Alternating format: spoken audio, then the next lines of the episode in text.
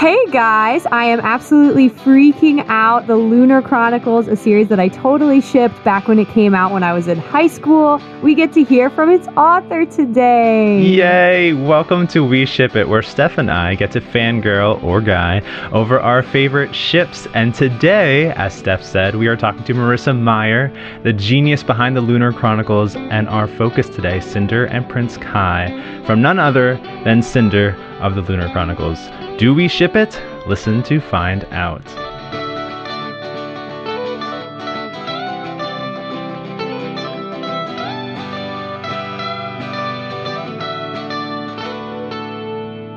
Hi everyone, I'm Steph. And I'm Devin. And welcome to We Ship It. Today we have a particularly exciting episode ahead of us. We're talking to the author of Cinder and the Lunar Chronicles, a sort of science fiction modern retelling of Cinderella, uh, kind of, which we'll get to talking about. And it's awesome. Uh, we're going to be focusing on learning more about Marissa and the Lunar Chronicles, but also to discuss Cinder and Kai. Thanks to Marissa for joining us. And for a bit more on Marissa, Marissa Meyer is the number one New York Times bestselling author of the Lunar Chronicles, Heartless, the Renegades trilogy, and Instant Karma, as well as the graphic no- novel duology Wires and Nerve. She holds a BA in creative writing from Pacific Lutheran University and an MA in publishing from Pace University. Pace University. Okay, side note, my mom went there. So cool. um, in addition to writing, Marissa hosts the Happy Writer podcast. She lives near Tacoma, Washington with her husband and twin daughters. Welcome, Marissa. Thank you so much for joining us to talk Cinder and, of course, Cinder and Kai. Hi, thanks so much for having me.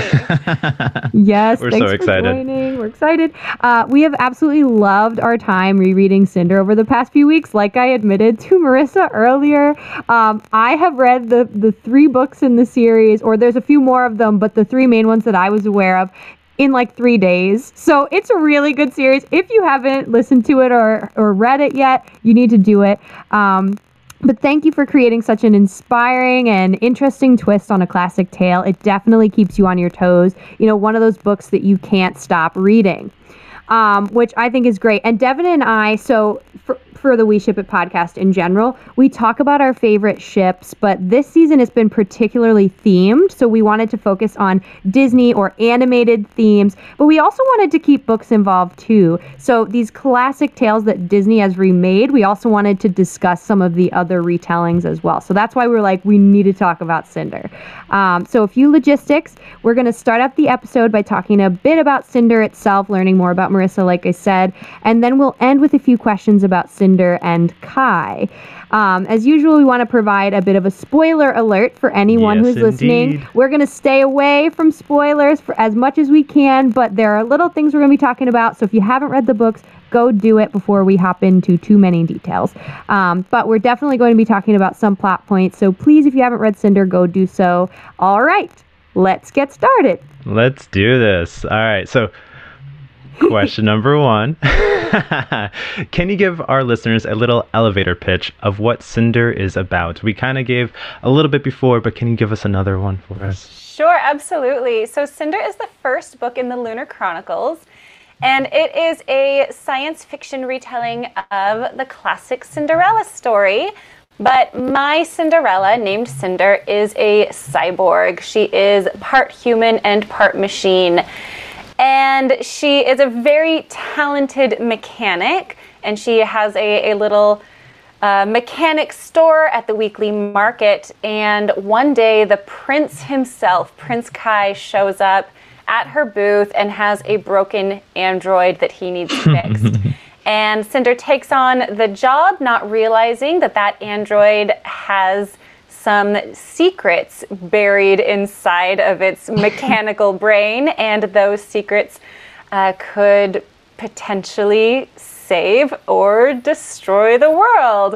Um, there is also an evil queen who lives on the moon uh, who is trying to take over planet Earth. And kind of as the series goes on, Cinder comes to realize that she is the only one capable of stopping her.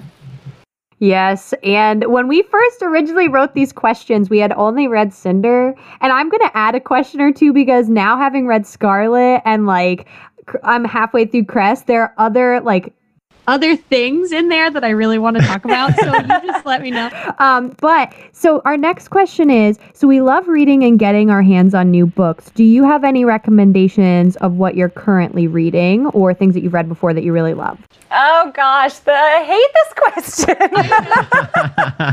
Because there's so many. Of course, as a book lover, I mean, there's a million books and authors that I love um, and would love to recommend. Um, so uh, let me think. Recently, well, for specifically for Lunar Chronicles fans, um, I've Ooh. been pointing them toward. Uh, oh gosh, what is the series name? Um, Between Burning Worlds is one of the books. It's by Joanne Rendell and Jessica Brody and I can't think of what the series title is, but it's essentially a science fiction retelling of Les Miserables. Um, what? It's amazing. it's so good, uh, and and I think Lunar Chronicles fans like would get such a kick out of it. So that one I've been pitching. Um, this year in particular, oh gosh, I've loved Legendborn by Tracy Deonn. Um, I have to go. I have to turn around and look at my shelves. What else? What else has been really big this year? Um, I have fallen in love with Roshani Chokshi and her work. Um, she was new to me this year, but I've now mm-hmm. binged almost everything in her repertoire because she is so good. Um, I'm a huge fan of Laini Taylor and Leigh Bardugo, and I'm gonna stop there because I could just go on and on. a whole bookshelf of options. I know, I know, it's hard. no, that's awesome. Fantastic. All right. So, as we mentioned earlier, um, our podcast is a product of the quarantine, but we were wondering if you have been working on anything during this quarantine season, and if not, how have you been spending your days? Yeah, that's so funny because, uh, as you mentioned in my bio, I also have a podcast uh, called The Happy Writer, and it was also a quarantine project for me. I yeah. started it in March, and it was kind of my way to one to like keep up with socializing because I love meeting writers and talking to other writers. But mm-hmm. at the start of COVID, all of our book festivals got canceled and the conferences, and I like immediately realized this is really sad, and I'm going to miss seeing all of these writers that I love that I usually get to see every few months. Uh, on top of that, it was really difficult, especially for debut authors this year who've had new books coming out to try to promote their works. And how do you get the word out when you don't have a platform and you don't have an audience there waiting for your books?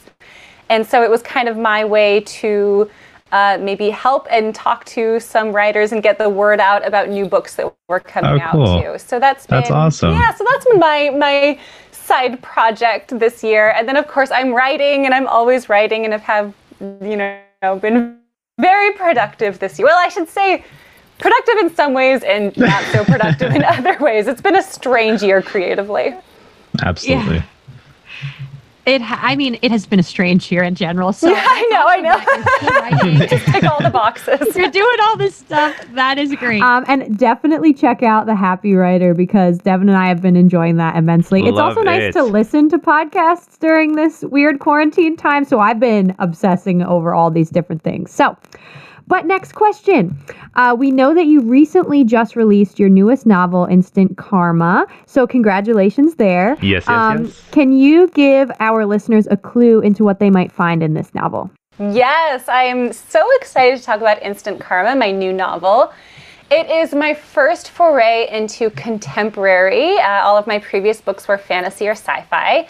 And so Instant Karma is about a teenage girl named Prudence who lives in kind of a, a small coastal town in California and she has fantasies of being able to cast instant karma on people around her when they do things that annoy her or that she just doesn't approve of. And then one night she is out to karaoke with some friends and she gets up and sings the song Instant Karma by John Lennon. And in doing so, the universe grants her this power uh, of casting instant karma on people. Cool. And so she is really excited and makes very good use of it, punishing, you know, the bullies at her school and people who litter and cut in line and all of these really annoying things. But there's one boy, her biology partner at school. His name is Quint, and she cannot stand him. He gets on her every last nerve. But every time she tries to punish him for something, it ends up backfiring. Uh, and over the course of a summer, Prudence and Quint end up um, volunteering at a sea animal rescue center, and she kind of makes it her mission to figure out why her powers don't work on him. Ooh, I love this. Yeah, I'm ready to read Instant Karma now. I'm sorry. Well, I hope you'll enjoy it. It's, it's probably the happiest thing that I've ever written. Um, wow. And I just had so much fun with it. It was very vicarious for me to get to, you know, punish all these characters for Oh, things for that sure. I get really you get back at people secretly. Yes, exactly. so it was it was a lot of fun. That's fantastic. I love it. Um, so we're gonna switch a li- little over, just a tiny bit. My question for you is: What is your? Since we are talking about Disney and other animated couples throughout this entire podcast season, what is your favorite Disney movie? My favorite Disney movie. Oh, that's a hard one. So tough. Um, hmm. You know, I feel like I put Disney movies into different categories. Like my favorite nostalgic one is Okay, okay. Uh, The We'll Little. Mermaid because that was my favorite as a kid. Yes, Um, absolutely. But I think the one that I probably enjoy watching and rewatching the most now in my later years is Tangled. Uh, I That love is Rapunzel. my I favorite. Flynn. Stefan's freaking out Um, yeah. because he actually said the same thing. He's like, for nostalgic purposes, it's the Little True Mermaid, story. but I Yeah. love Tangled. I was like, Yeah. okay. But I also like recently both Coco and Moana like stole my heart, and the music is so good in them. For sure, Oh my so God. I absolutely. feel like there's just so many good Disney and the culture movies. too. Yeah, I love it. Coco's so good. Coco makes Um, me cry every single time. But moving on from Disney, because we could talk about it literally all day. Um, were you always a sci-fi fantasy girl growing up? And what is it about these genres that you think attract readers? Yeah, I would say definitely fantasy. Fantasy was kind of my first love. Uh, you know, reading Chronicles of Narnia when I was a kid, and then into getting into Tolkien as I got older, and then all through my teen years, like all I wanted were things with dragons and quests, and that was that was it for me as far as my reading taste went. Um, science fiction, I didn't really read science fiction, but I like Star Wars was really huge for me as a Yeah. kid. Um, like super into Leia and Han. Um, Absolutely. speaking of ships, like they were the number one. They started it all for me. Uh, so, so I had kind of that love on the sci-fi side. And I don't know, I think that there is just something very hopeful about these genres. Um, I think that they they really thrive on that good versus evil, those tropes, um, and they can show, you know, a lot of darkness and struggle and war and death and, you know, tyrannical leaders and powerful wizards and all of this. But the good guys, no matter how small or weak or you know, seemingly unimportant they start out, they always manage to overcome. Uh, and so I think that that's just a really powerful thing that a lot of us are, are tuned to, and we connect with that on a lot of levels. Absolutely. Yeah, and I think it's similar with fairy tales and that's why this season has been so awesome for me and Devin like talking about Disney and all these different like sci-fi fantasy stories it's that good and evil conflict and that how good always comes out on top that we just like we love I mean not always but for the most part um and that's just such a such a good I think it brings readers back and that you're so right about that but Also, I'm so glad that you said Narnia because that was my first series that I ever read, and I love Me that. too! Was it? Oh my It god! was. It was like the first thing I read that didn't have pictures. And at the time, I thought it was such an enormous accomplishment. Like, I got through all of these pages. Yep. And then I remember many years, like I was in college, I think, and I was like, I'm going to reread those. And I went and picked them up, and they were just like the teeniest, tiniest little books. And I was Right, like, I remember this being a lot bigger. yeah, for sure. Oh man. All right, so with that, um, this classic tale has been retold again and again. So, what gave you the inspiration to take a crack at Cinderella and breathe new life into it? Yeah, oh gosh, that's such a good question. I love fairy tales and I love fairy tale retellings. But I had actually thought, because I'd been kind of had the idea that I wanted to do re- fairy tale retellings really since I was a teenager. And I'd, I'd started a couple, but they didn't really Oh, go cool. anywhere. And I was like convinced that, well, like, I'm never going to do Cinderella because everybody's done Cinderella. like, it. how many Cinderella retellings does the world need? Um, and I just thought, well, if you were going to retell Cinderella or a story that's been told so many times, like, for me, I would need to have an idea that felt truly unique. Like this has never been done before, and I, I truly thought like I'll never have that idea because there's just so many of them out there. And then I um, had this idea that I thought would be fun to do science fiction retellings of some of these classic stories, um, which that in itself felt kind of new and unique. And then uh, one night I had a dream about Cinderella, but in my dream she was a cyborg and she had this robotic foot that kept falling off.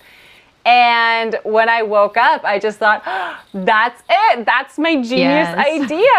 And I, I loved it. I All got from so a dream. excited. How amazing. I know, I know how the subconscious works. Who knows? Um, but yeah, and I just thought, well, that's that's my my idea that I don't think anybody else has done anything with. So I ran with it.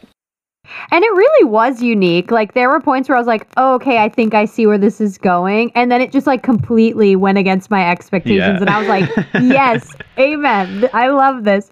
Uh, but next question: So, what qualities of Cinderella were you determined to keep true to their form in Cinder?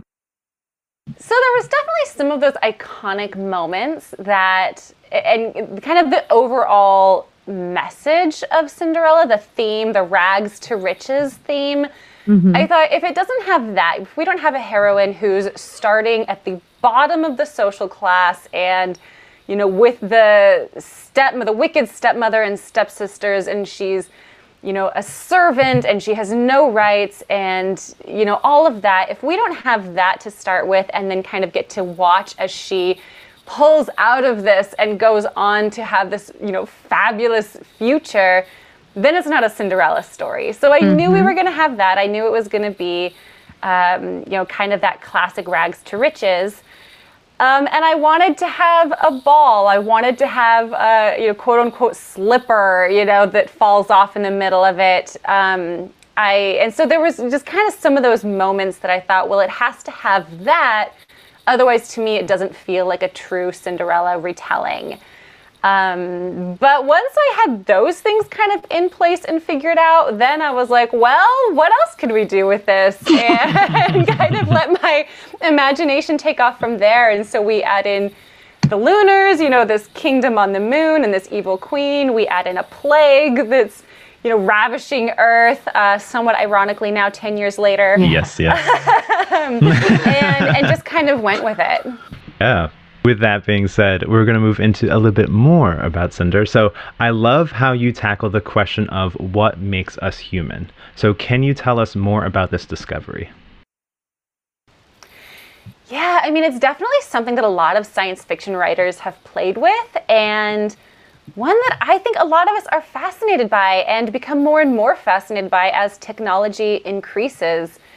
You know, and there's just something about artificial intelligence that is so cool and mm-hmm. amazing the potential that's there and yet can mm-hmm. also be kind of scary in a lot of ways. And so i just true. love that. I love that question of at what point does it does it stop being machine? At what point does a human stop being human? You know i just think those are really interesting things to explore as a writer That's awesome. And you do see that with Cinder and how she's treated as a cyborg. Like I just think it's so interesting that we get her perspective. Like I I found that so interesting and that it that was our heroine too. So Yeah, Great. no, I loved writing Cinder and I loved, you know, taking this character who's, you know, 36% not human. She's had, you know, enough of her body replaced and, uh, you know, I don't know what the word cyberified, um, that it, it starts to bring up questions for those around her, even though. I mean, Cinder, she still has like the full gamut of emotions and intelligence. And, and yet we have these people who look at her so differently. She is something other. She is something scary, something weird. Uh, and getting right. to play with that you know, as a writer is just, you know, really kind of fun in a lot of ways and kind of gets to shine a light on a little lot of different aspects of humanity and how we mm-hmm. do see and treat people who are different than us. Um, and so yeah, I loved entering that world and having to refigure out where is our like status quo system here mm-hmm. and like mm-hmm. how do i how do i envision this in our world so that i can relate even further to this because i love just diving right into it and really just connecting to who Cinder was yeah. and why she was so looked down upon. Um, that was just what I enjoyed uh, investigating more about your character building and world building systems. That was yeah. really cool. Who was your favorite character to write? Probably Iko.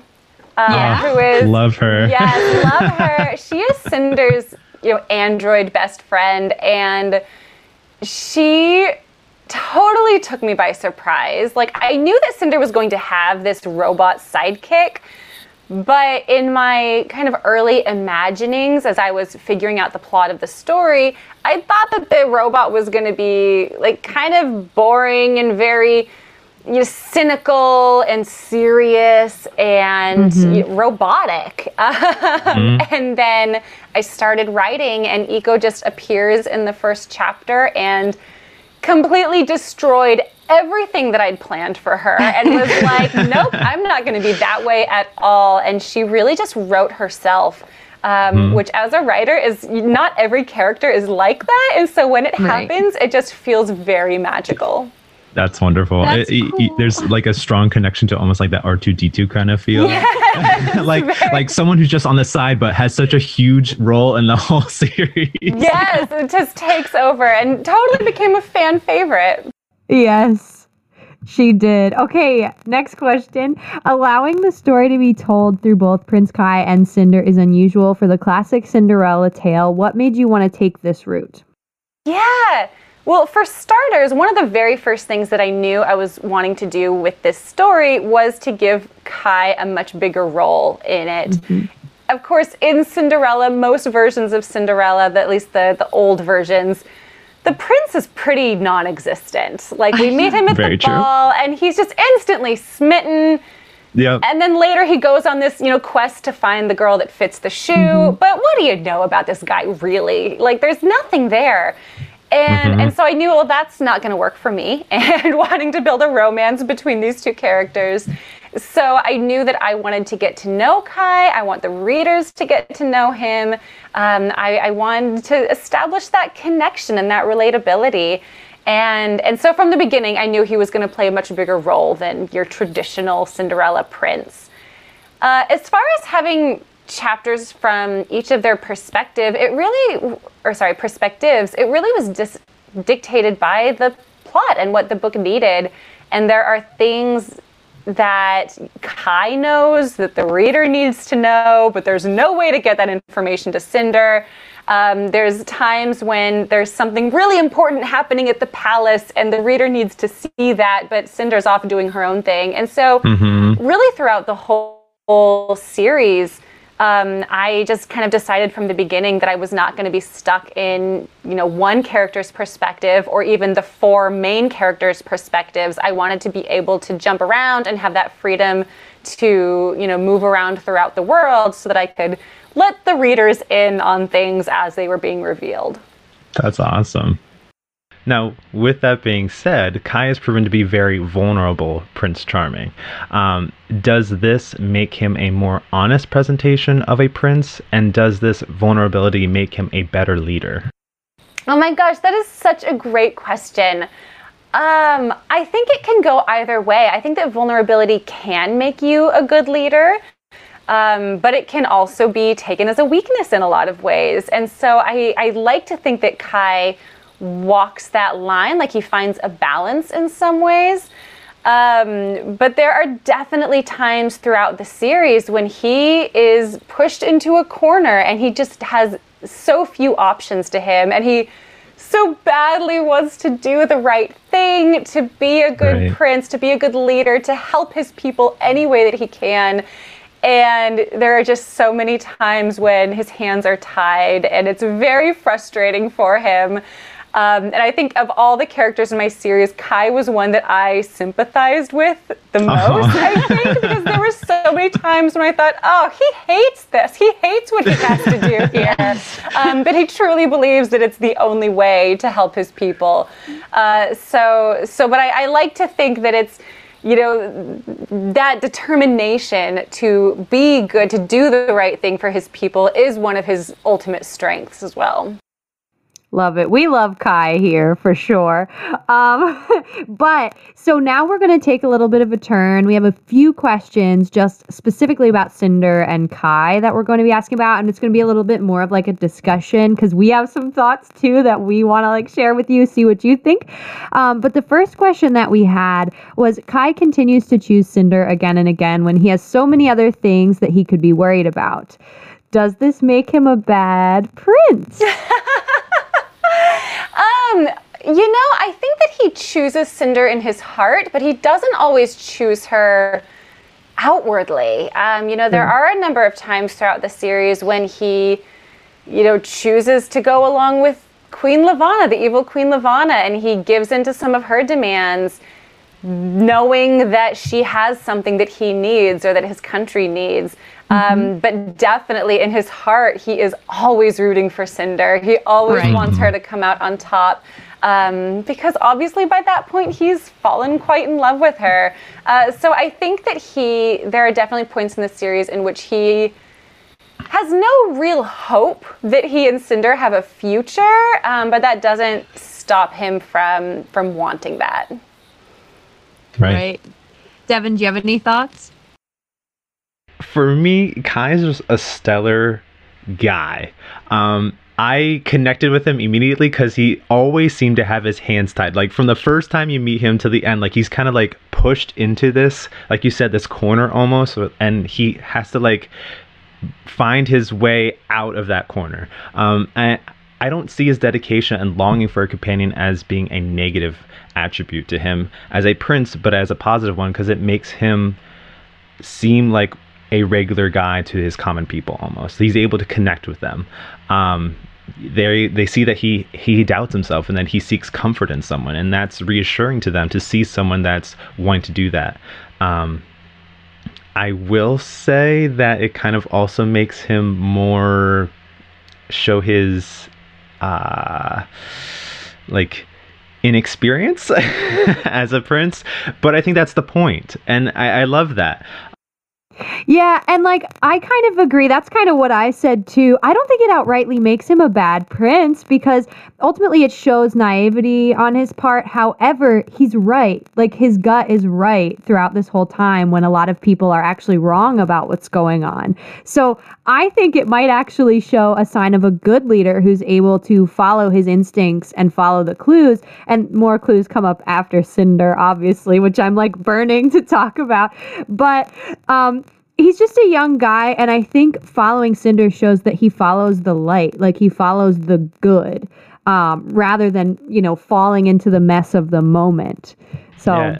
and cinder's like thoughts. his voice of reason almost like his he he sees her and he's just like oh everything's fine like yeah. i'm able to i can focus on you and everything will be okay he's which, cute. which we all need you know, naive and inexperienced, those are, of course, quote unquote negative traits, but mm-hmm. but they're also really relatable. And especially he's mm-hmm. 18 years old at the start of the series, and what 18 year old is you know thrust into this this world and this making these decisions that he has to make with very little guidance.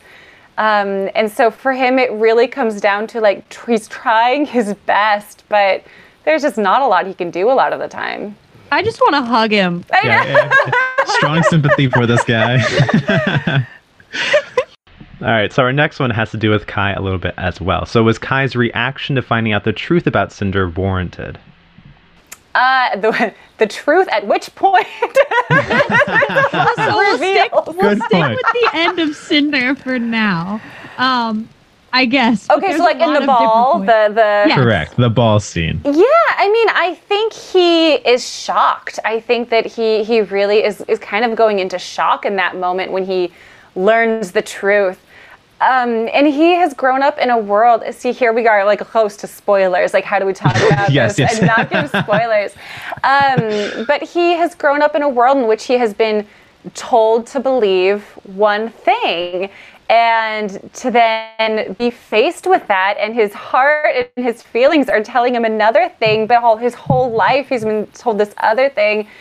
You know i think that, that that's a moment in which he doesn't know what to think and doesn't know what to believe in that at that time.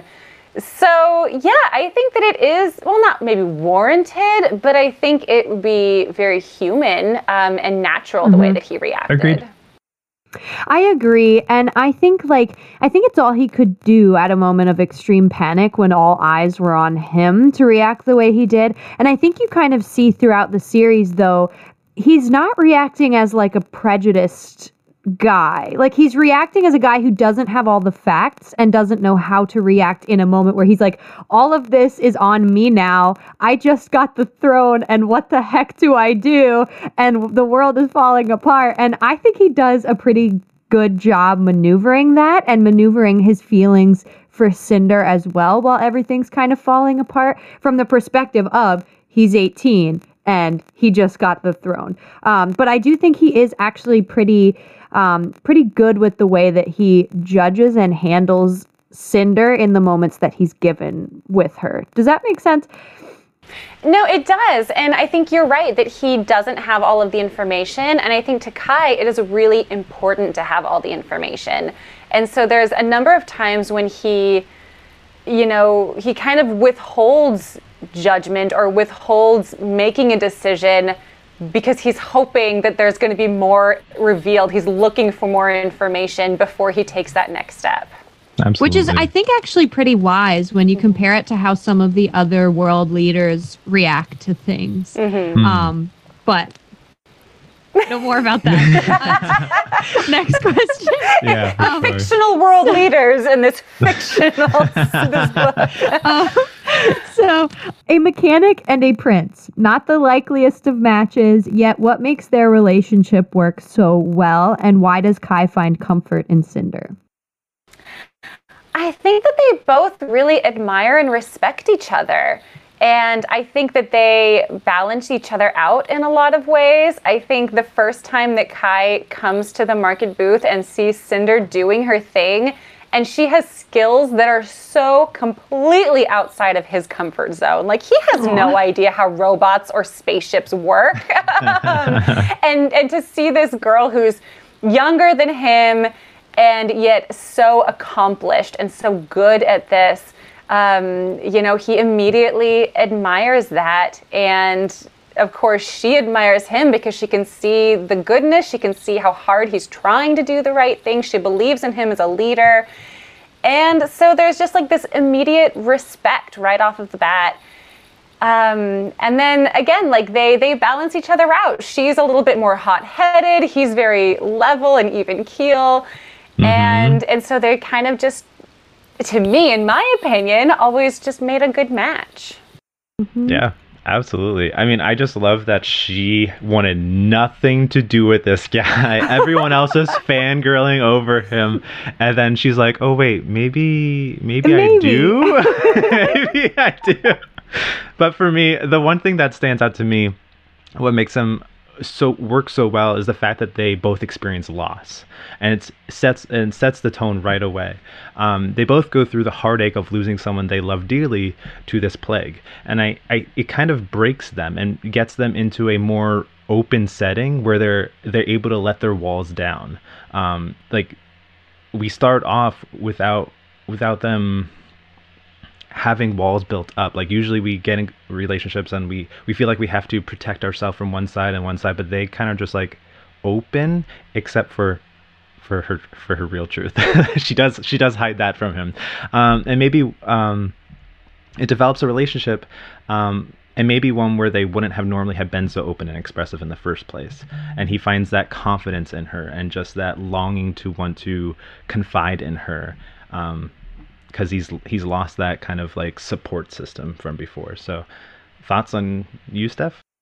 Yeah, I think for me, it's that they connect so easily and they're able to communicate so easily with each other. Like, have you ever had different levels of relationships where you can just kind of be around someone and you know you're at the same level, thinking almost the same thing, and like they understand the words that you're saying better than others do?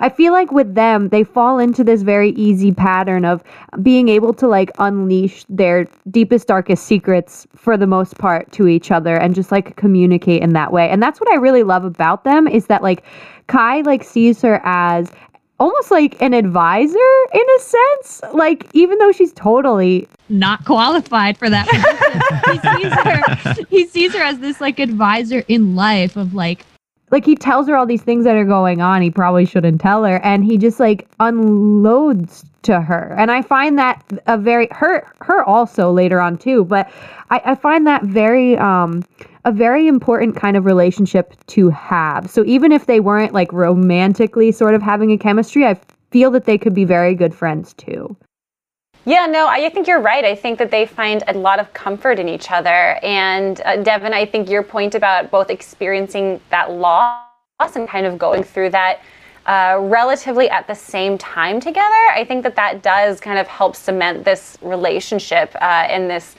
bond that they have for each other.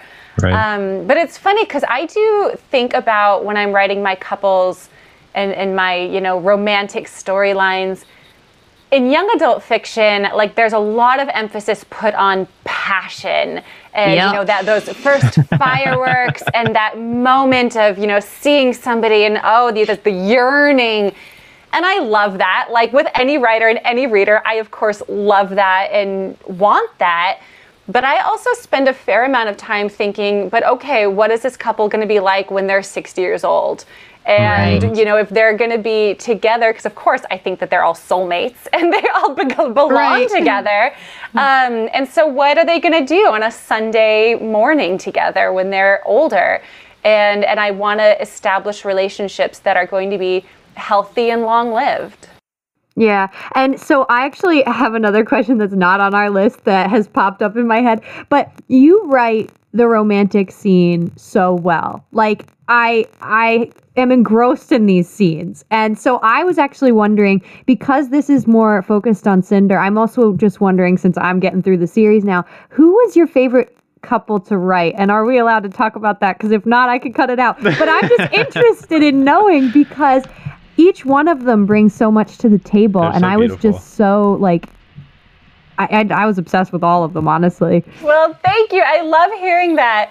Um, I get asked that all the time, and I truly don't really have a favorite. No? No, I love them all. I feel like when I'm writing and when I'm developing these characters, I become so invested in them and in, mm-hmm. in their relationship that it's almost like I am falling in love while they are.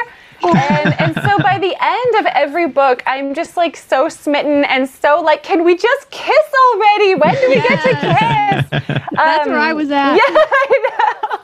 Uh, and so yeah, so ultimately, I just really love all of the couples. And at the same time, I love that the fandom for these books. Like people have their own OTPs and their personal yes. favorite ships, and I just think that's really fun.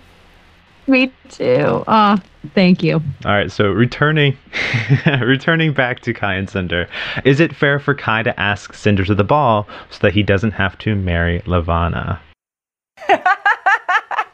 No.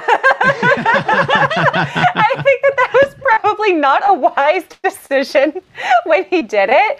Um, but again, coming back to him being a little naive and inexperienced and just desperate, I think in that moment he was desperate to have another option. And here is this girl that he is already smitten with, that he likes spending time with. He can tell that she's something special.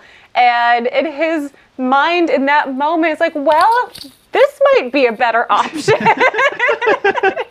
um, but I Here, don't think here's that, a card that wasn't on the table yes, before. yes, but I don't think that he had fully thought that out um, and hadn't yet played through all the potential repercussions of that decision. Um, but he just kind of did it in the moment. Yeah, I don't know if I'd necessarily call it like fair in the most basic sense of the word, but I love it. Like it's just such a moment where I'm like, amen. Like I would respond like this if I was in his position. But um I think it makes it a little clear that he's still a little immature, bringing that back up that he's young. Um it almost felt like he was asking another girl to the prom, like instead of like to his coronation ball like that's why it was kind of cute to me um and i you know i don't think like it's it is honestly even his main purpose in asking her because he's like in love with her infatuated with her in that moment um it's more a way like the way he's phrasing it, he's sort of, of trying to avoid being vulnerable about his true feelings almost. I don't know. Like in some of the scenes when he's asking her, it doesn't even seem like he's like trying to woo her necessarily. It was just sort of something that came out of his mouth, and I was like, "Aw." Yeah, I also don't think that he has yet realized that he needs to try to woo her. Yes. Um, you know, he's not he's not a particularly arrogant character, but he is a guy who has lived his entire life surrounded by people who don't I was just him. about to say the same thing. He thinks he's smoother than what he is. Yes, yes, very much so. Um, He's like, he I can say this line and I'm gonna get her real quick. exactly. you know, and and his what experience he does have, he knows every girl in the country is in love with him. He's, you know, weekly on these tabloid, you know, Mhm. net shows, you know, oh, the prince is so dreamy and we all love him. Like that's just his reality. And the idea that this girl who is essentially a nobody. She's a mechanic at the weekly market, but to think that Mhm. she might, you know, play hard to get, I don't think that even crosses his mind. yeah. yeah, and I think that's what intrigues him a little bit more too when she's like playing hard to get. He's like, "Oh, something I can't have? Well." Uh, yeah, okay, so I get to ask the final question, the question we ask every time, and it's the best question. Do we ship it? So I don't know if you want Devin and me to go first. Obviously, you probably ship it. I totally ship it, but I don't know if I can answer the question right off the bat. What do you think? Of course, I ship it. I ship all my. Good. That's awesome. Well, I I definitely I have I can't say I've finished the whole series yet. I'm on my way there, uh, slowly but surely, or fastly but surely, I guess. Um, but I I really do ship them. Like we were saying before, I I find that she gives him a reality check and that, you know, while she's stringing him along, it's one of those relationships that I'm like, just kiss already, darn it. And that's why it just gives me those good feelings. And also not just like romantic feelings, but like I said before, they're just such good friends for one another that I just I really love their blossoming blossoming relationship. Uh Devin, what about you? Yes, absolutely. Um, like, what "There's not I love, what I love about them is that they start off as we usually just get right introduced to the couples, but they start off as just like acquaintances, and then they get to friends, and then like you see the full development of their relationship, and I'm excited to see like how it continues to develop as the series continues. Um, and even though we are left in a tough spot, um, I know that this is a true power couple in the end, and we will definitely see them. Um, they both have great attributes in characterization, and I look forward to exploring them further as it continues um, in the novels. Um, so, and if you haven't read them yet, do so immediately for this it. couple and for the various others that are bound to unfold in the preceding novels and graphic novels. Yes. Oh, so. Marissa. oh, thank you. Like, we're talking about this because it's your awesome brainchild and we love it. Um, Good. It was a fun discussion. Like we we love Cinder. We love what you've been able to bring to, you know, all of these shippers. um, Mhm. And so, have you seen, have you, this actually just another question. Have you read any of the fan fiction that's out No. there? well, I should No. say, like, I read one years and years and years ago, like when the very first couple of stories went up on fanfiction.net, and a friend of Mhm. mine emailed me to let me know, and I was so giddy and just absolutely over the moon. Uh, and so I went and read one, and it was very short, like just like a two-page sweet little thing about Kai and Cinder realizing that they loved each other because you don't really get that moment in the first book. Right. Um, Mm-hmm. And and I think that that author they just couldn't wait to get there. Yes. Um, and I thought, oh, that was Let's speed so this up a little bit. sweet. Yes. um, but I I also realized that like fan fiction, it's not for the writers, it's not for the original creator, it's for the Yeah, other yeah. fans. Um, and so I, I I I also wrote fan fiction. I got my start writing fan fiction. really? I did. I wrote for Sailor Moon for years and years. Oh my gosh. Um, and I feel like if the creator of Sailor Moon, like, ever went and read fan fiction, that would have really freaked me out and made me very paranoid. Like, what is she? Has she read mine? And what is? How does she feel about it? And you know, would I have changed anything that I did if I'd known that? And so I kind of just made the decision really early on that I am not going to read it. Um, I'm so happy that it's out there, but I know that it's not for me. And so I just hope that the fans, you know, enjoy it and enjoy sharing and coming up with their own ideas. Love it. Well, we definitely enjoyed it. So thank you so much. And I will let you know once I'm finished with Cress, probably tonight, how what I'm feeling about it. But thank you so much for sharing and um, just talking to us and having such a great discussion. We always love hearing from the author's perspective. Yeah, my pleasure. Thanks so much for having me, you guys. Awesome. I feel like I learned so much. You know, thank you for the gift of the Lunar Chronicles and for spending some time with us. From here, everyone go please follow Marissa on social media or listen to her amazing podcast, The Happy Writer, or read the Lunar Chronicles if you haven't yet. Or So reread please- them. Or reread them, yes. If we're inspiring you to do that, go do it. And of course, please rate and um, review the podcast if you enjoyed it, or reach out. We would love to hear from you. Share your thoughts to include in an episode, or join us as a guest. Find us on social media, our website, or email us at we ship it podcast at gmail.com. We love you guys. Yes, thank you, Marissa, and thank you all. See you next week. Out of the 200,000 shippers out there, why not you? Thanks, love bugs. Thank you guys.